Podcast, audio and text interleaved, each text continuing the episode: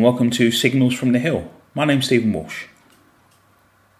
Shortly, I'll be talking to Alex Potts, the creator of books such as A Quiet Disaster and It's Cold in the River at Night, which have been published by Avery Hill, but also creator who's made his own comics and appeared in various anthologies. And we talk about all that and Alex's early life as a comics reader as well. First up, some news. It being January, a lot of awards and best of lists for 2017 have been handed out, and we're delighted to announce that we won Best Publisher at the Broken Frontier Awards. We've been nominated for a few years, and this is the first time we've actually made the breakthrough and win. So, thanks to everyone for voting for us, and thanks to Broken Frontier for organising the awards. We're also delighted that Elise Weaver was nominated for Something City in three different categories and actually won the Breakout Talent Award, so congratulations to Elise as well. As well as a Breakout Talent Award at the Broken Frontier Awards, Elise has also enjoyed seeing Something City turn up on a few Best of 2017 lists, and indeed being named Indie Comic of the Year by Pipe Dream Comics. So again, congratulations, Elise. As we mentioned previously, later this year we've got The Great Northwood, Tim Bird's first long form graphic novel coming out. And to celebrate that, our January special offer in our web store is 25% off any Tim Bird title. That includes all the issues of his award winning Grey Area books, uh, and any issue of uh, Reads, which Tim has regularly appeared in. If you go to averyhillpublishing.com and click on the shop icon in the top left hand corner, that will show you the full selection of titles available. And to make use of the discount, use the code THEBIRD at checkout. That's the bird as one word, T H E B I R D. And now let's talk to Alex. Hello, Alex. Welcome to Signals from the Hill.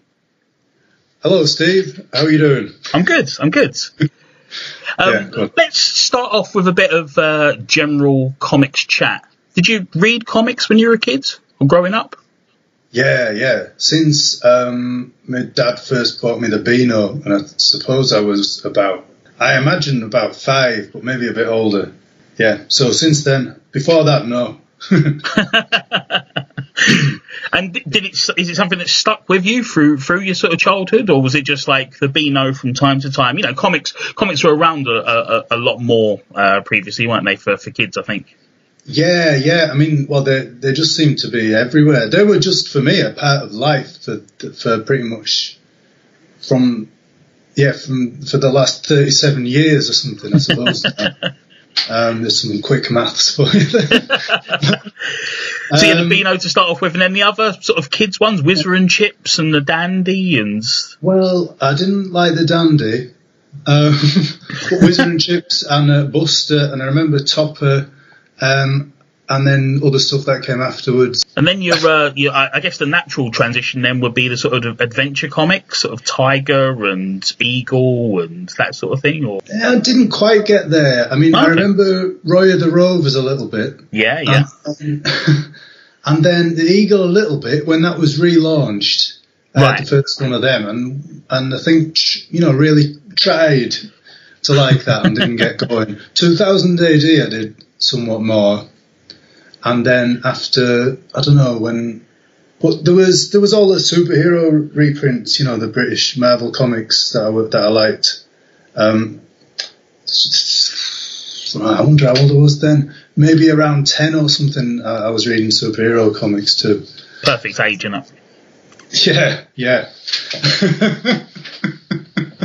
um, and then um, let me see. And then at some point I discovered, oh, there's American comics, you know, right, right, and they're, they're, more a bit more proper, even though it's perhaps written on in English for some reason. And um, and and I was into them for a good few years, but then, and stop me if you well, slow me down if you want. But then around about the age of say 15 or 16, they started seeming a bit crap to me. And um, at some point, I bought I bought something with like five different covers.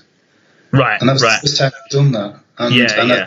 I, I didn't. Need, I, I read one. I bought one to read, and then bought one of all the others in special bags. And I read one, and I thought, I don't even like this. and, uh, and but it, that um, around about the same time, I was starting to read Hate and Eightball. This um, is like the perfect transition, isn't it? Yeah, You yeah, that moment, that moment of disillusionment. But and you know, a lot of people at that point would drop out from comics, but instead you find a, the next sort of platform to jump onto. yeah, yeah. It was it was really good that crikey, and it was just a nice time for it too because Yeah, were yeah, it was like um, they were both still in single digits, and they were re- gradually reprinting the old ones as well, so you could get all of them easily, and um, yeah, and then just sort of keep up. Yeah, that was brilliant. yeah, fantastic. Yeah, It, it sounds like you had like the sort of idyllic developmental comics reading journey. Jumping from like kids comics, then just as you're getting out of the kids comics, you get the superhero comics, and then just as you're getting out of the superhero comics, you get into the underground stuff. Uh, Yeah. Fantastic. I suppose it all joined up. Yeah. And then obviously from there, it opens up a whole world of comics to you once you're sort of like, you know, getting a link to the, the, the Fantagraphic stuff and things like that. Yeah, well, I mean, I don't, sort of, but I mean, my progress definitely slowed right down there. 'Cause I Right, didn't, right. You know, I'd still read all of that to this day, and so opening up a whole world of it. I don't know. For a long time, I was, yeah, I was, I was quite happy just buying whatever new Fantagraphics and Drawn and Quarterly stuff came out. Um, and it, it seemed like there was never enough, you know. So you Right, were always right. uh, going down the comic shop just in case there was something new. Um, and that went on for years. And then um, I don't know. There's there's been this gradual, sh- as from my eyes anyway, it's shifting to everything coming out as a as a great big book instead. Right. And yeah. and at first I wanted to just buy every single one of them, and then it that look just looked good, and soon there were too many of them. It's feast and famine, isn't it? That's the, uh, Yeah, suppose so. Um, but now, now I don't buy so many. So, yeah, it's pretty rare when I actually find stuff that I want to buy. Uh, and when you said go back going down the comic shop, did you have a shop local to you uh, when you were growing up or buying these ones or? Yeah, I mean, um, well, I suppose the main one in Leeds was called Odyssey at the time, which then got bought by Forbidden Planet.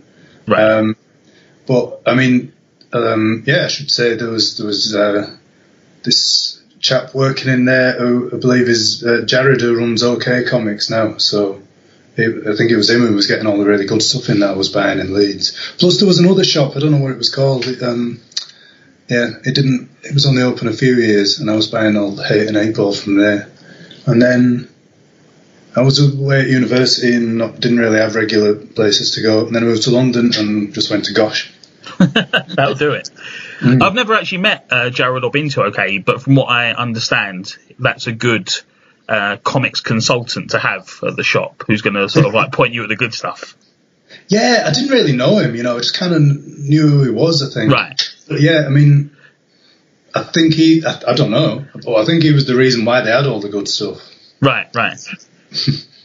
Yeah. And uh, you know, at, at what point you obviously, uh, you know, you work in animation and you work in, in visual art generally. Um, but how long have you been sort of making comics or thinking about making comics? What age was that when it sort of became a, a thing to consider and then a thing to sort of do? Um, well, I've liked drawing for about as long as I've liked comics. So you could say I, w- I was probably attempting making comics pretty soon after starting to read them. I don't really know though. Um, but I never, I never finished anything. Right. so, so I suppose to properly answer your question, when did I first finish one? And that that would be like the late nineties. I first put out um, a self-published comic when I lived in Manchester.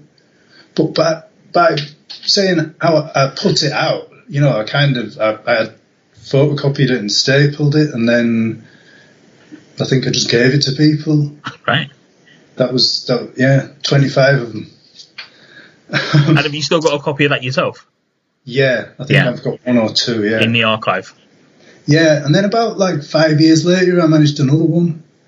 Right. Right. Yeah, in London, and I think I was doing one like every five years, and gradually getting slightly better at getting people to look at it. I must have quickened it up or something at some point. um, so oh, these were called um, Lost Shoe comics, and they had a, like a little cast of characters that lasted for the first three issues on these daft adventures, and then. Um, then I did Lost Shoe Comics number four. I was well in London by then, and that, the comic strip I put in that I'd, I'd entered for the um, might have been the first the um, Observer Jonathan Cape Comica competitions. You could only have one page. The entry was one page then. Oh, right. And I squeezed in loads and loads of panels onto one page. Um, so many that I discovered I could just cut it up and space them out differently and fill like 24 pages. so you did an issue on a page? Yeah. just by thumbnail it down. I mean, all right. When I collected it, I, I had uh, added a couple more strips at the back, but Right, yeah, right. kind of like that. Yeah, not that there was there was a lot of substance to it. I first saw your stuff uh, through the Comix Reader, uh, which is Right. yeah, a fantastic anthology series. Uh, that I don't know the status at the moment. Is it? Would you say on hiatus? I mean, it's hard to sort of know. Never had a regular sort of release schedule or anything, did it? No, it's funny. It's good you mentioned that at that point because that would probably be what what came next. Th- There's generally been a feeling of uncertainty in between the last few issues of whether there would be another one. I'm not. I don't mean to cast doubt on whether there, you know, and say no, no, just we don't know, do we? That's the thing. Yeah. Oh, I have no idea.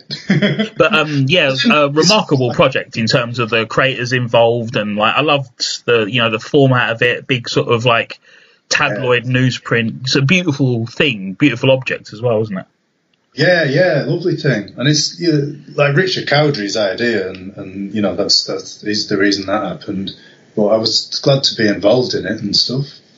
Um, but yeah, I liked. Um, I think I think loads of us enjoyed the way it was um, printed on the same stuff as the old uh, Whizzer and Chips and that kind of thing. Yeah, yeah. No, it Um, looked, looked and felt great uh, as a sort of read.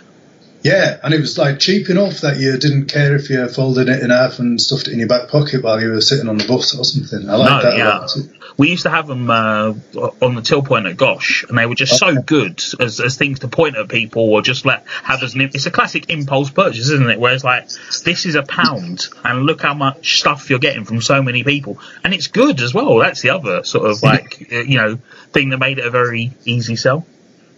You did some Yeah. other um, interesting uh, anthology projects. I don't know about the, the chronology of them, but um, I noticed a sort of not a trend. I guess it would be accidental because you can never really have any sort of plan or path through these things. But um, it seems like there was a, a, a time you did a lot of sort of themed anthologies, some really interesting ones as well.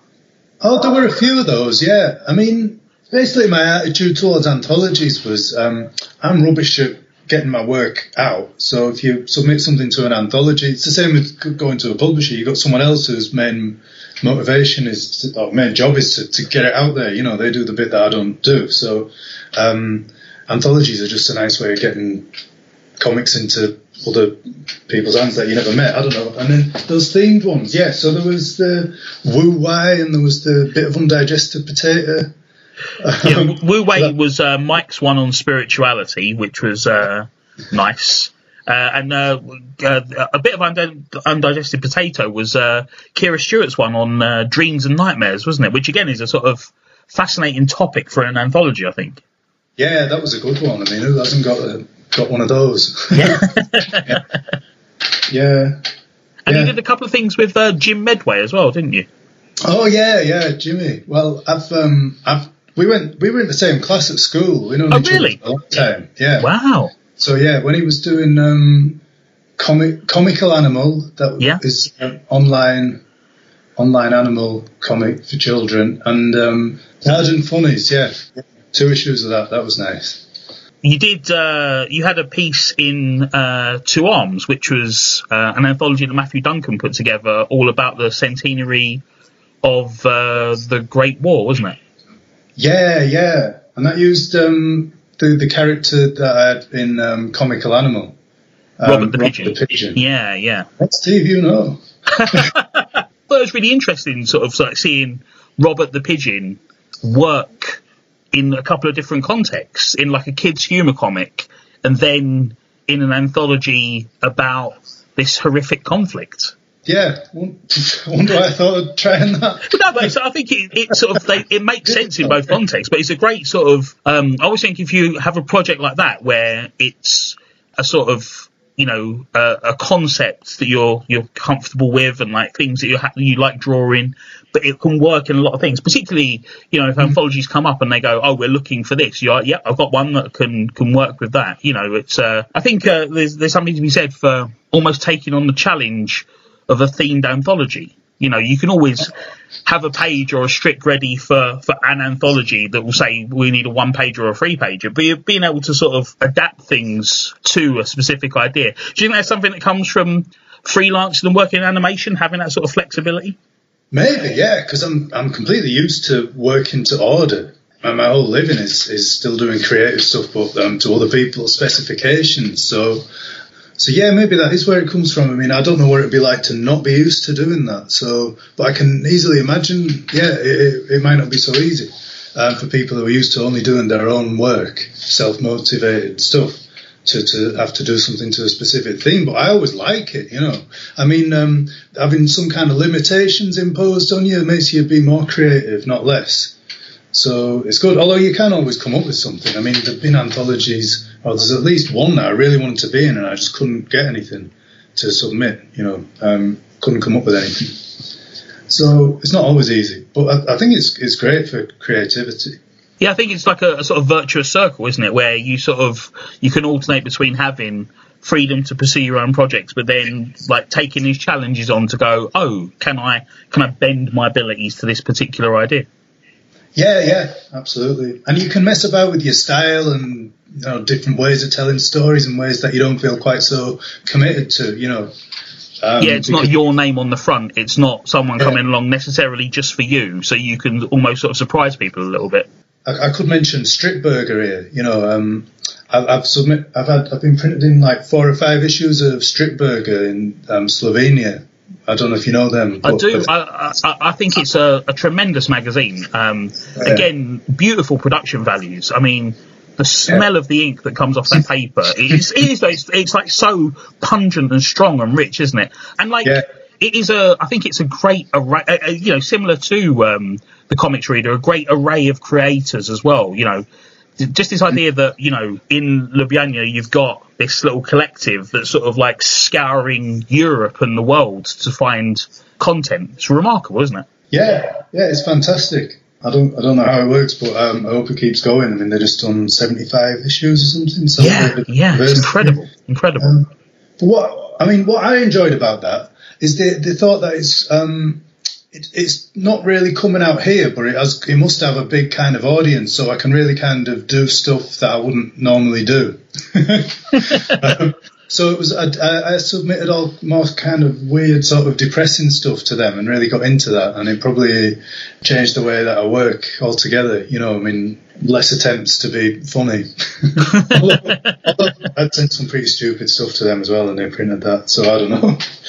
But I think it's nice again to have that sort of range to your work. You know, in terms of being able to do humour comics for kids, and then you know odder stuff for a Slovenian anthology. Do you know what I mean? It's, there's a great sort of spectrum that you're you're traversing there, isn't there?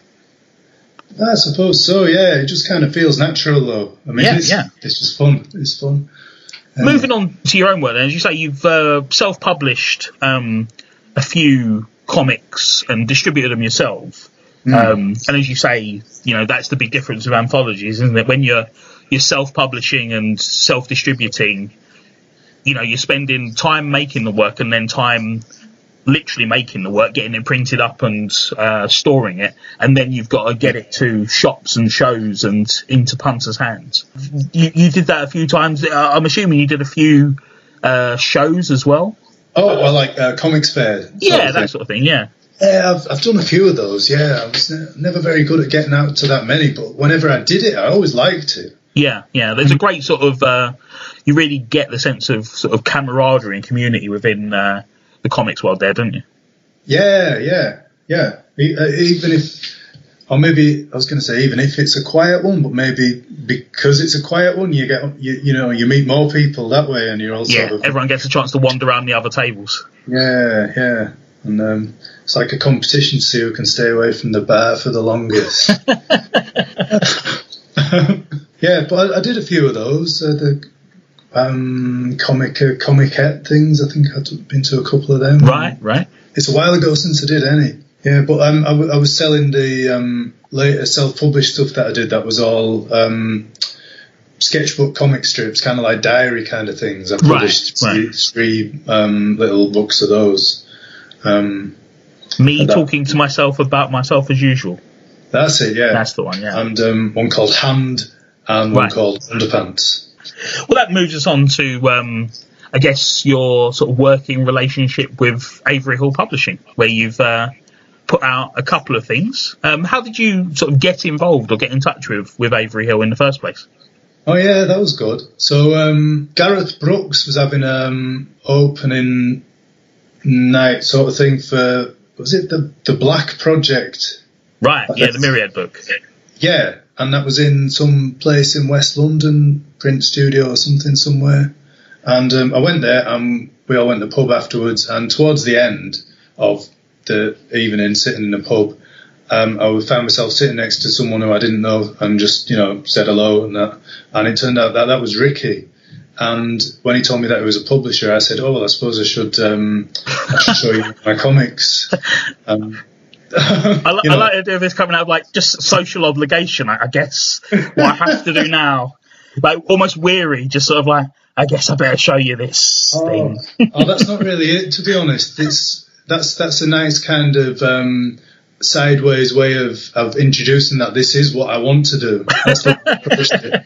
um, you just tell them that that's the sort of thing that you think that you should probably be doing. Right, right. In so doing, you are actually doing it. so that's that's the way I approached that, and it kind of seemed to go quite well because then he, he wanted to put one out, and then it went from there.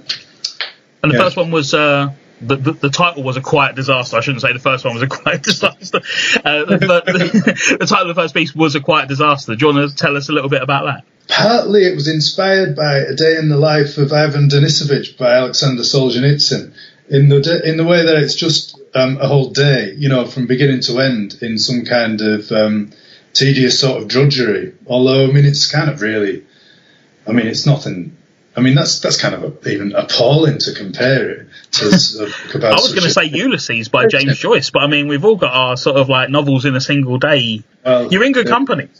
Yeah, yeah. Well, I don't know. I mean, that sounds a bit like blowing my own trumpet to even put myself in the company of those two. It's all right. I did it. I did it.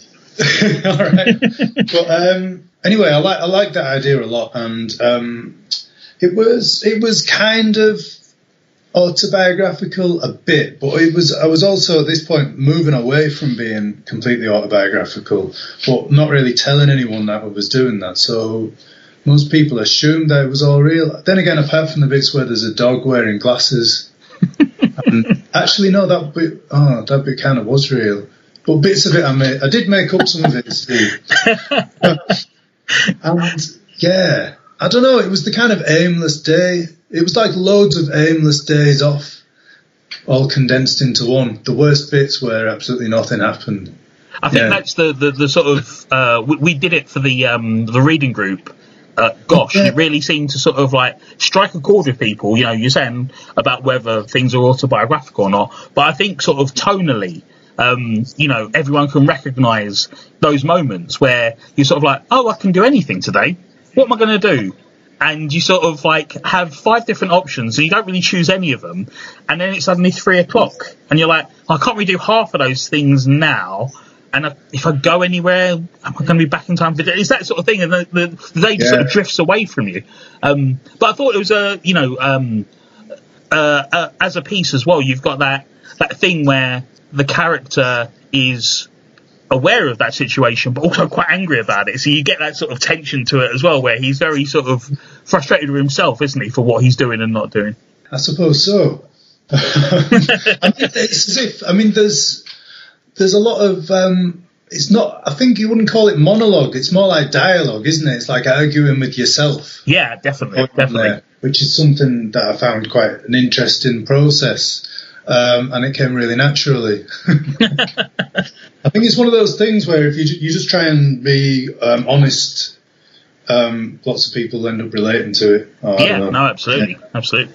Yeah, I'm not sure what else to say about it. That's great. That gives people an idea about the piece. Hopefully, uh, entices them to head over to the uh, the web shop. Oh yeah, should I say it's, it's really good? There's a similar uh, tension, I think, in uh, your most recent work with Avery Hill. Uh, it's Cold in the River at Night, where you have a pro- protagonist who sort of veers between frustration and desperation in terms of his action and inaction. He's sort of worried that he's doing the right thing or the wrong thing, but also worried that he's not doing anything. Um, do you want to give us a little overview about this piece? Something I've struggled to to ever be able to sum up. You know this book. It's been really interesting to look at the reviews and, and see other people doing See it. what people are taking from it, sort of thing. Yeah, yeah. But yeah, I mean the the, the, the character I see him as being this time it was not autobiographical. Obviously, I never lived in a house on stilts. Um, and it was the first, so it's really the first time I tried doing anything fictional to this degree, and it's the longest thing I've ever done. And it seemed really important to have fully worked out characters and understand the motivations and all of that. When when you're being autobiographical, you you already instinctively know all of that because it's all, they're all your own. But in this case, uh, there was it was a lot more complicated, and um, that the, the main character Carl, he's um, well, he's he's a bit of an a bit of an asshole. Yeah, that's what's interesting, isn't it? Like it's something where, and it, you know, similar thing with Quiet Disaster, where your protagonists are not necessarily hugely sympathetic, but there's still recognition there, isn't there? When you, uh, f- I think for me, when you read it, we're all capable of thinking about things in a very selfish, self-centered way. Yeah, it's just how much of that um, you know you choose to inflict on the rest of the world, isn't it? Yeah, absolutely. Yeah. Uh, he's, he doesn't seem to have any um, control over that bit. yeah. Cool. I mean, he, he at least um, contrasted him to Philip in A Quiet Disaster. He's at least got some motivation and some ideas. You know, it doesn't necessarily all go his way. He doesn't um, exactly bounce back when it doesn't go his way. But, um, you know, he's got a bit more of a plan. They're, they're both quite interesting as pieces where you sort of have one where the main character sort of struggles to find energy and focus and purpose, and because of that, you know, has a bit of a, a terrible time. And then you have your other character where he's almost desperate to have energy and focus and purpose. And doesn't have a great time. so there's, uh, but you know, uh, I think they're both um, great journeys as well. I found as as pieces. Again, tonally, it's cold in the river at night. They're so sort of uh, rich without being, you know, there's nothing showy about it or bombastic, but there's Oh, yeah. definitely real sort of texture to it throughout the whole piece. I think.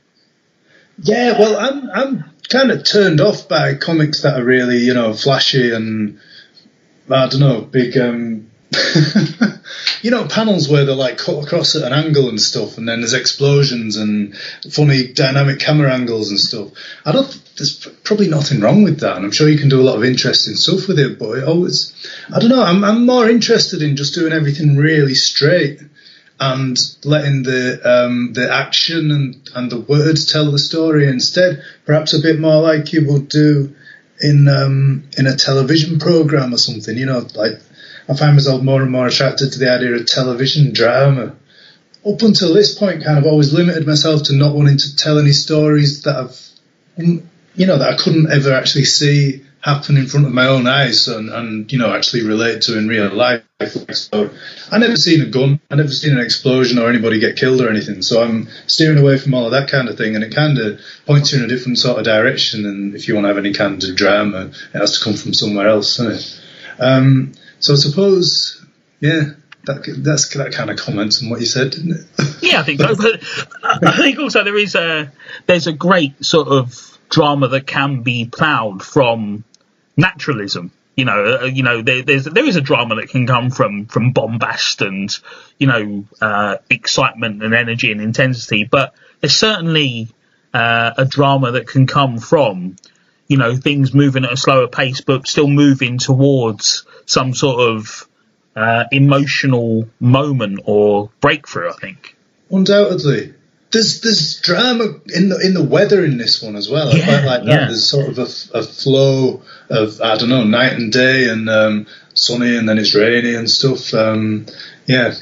Well, i i in terms of sort of narrative tension as well, you know, I think it's really it's it, there's sort of almost this underlying reward uh, in terms of tension where you know they're literally living on a house in stilts on a river, uh, and there were you know houses either side or next to them that have collapsed and fallen away, and that's always sort of there in the background, isn't it? Where it's like, I mean, these houses, this house will fall down at one point, and they're they're constantly plugging the wall to stop water coming in, and uh, sort of wondering if like it's going to be there when it comes back if there's a high wind, sort of thing. Where did that come from? I don't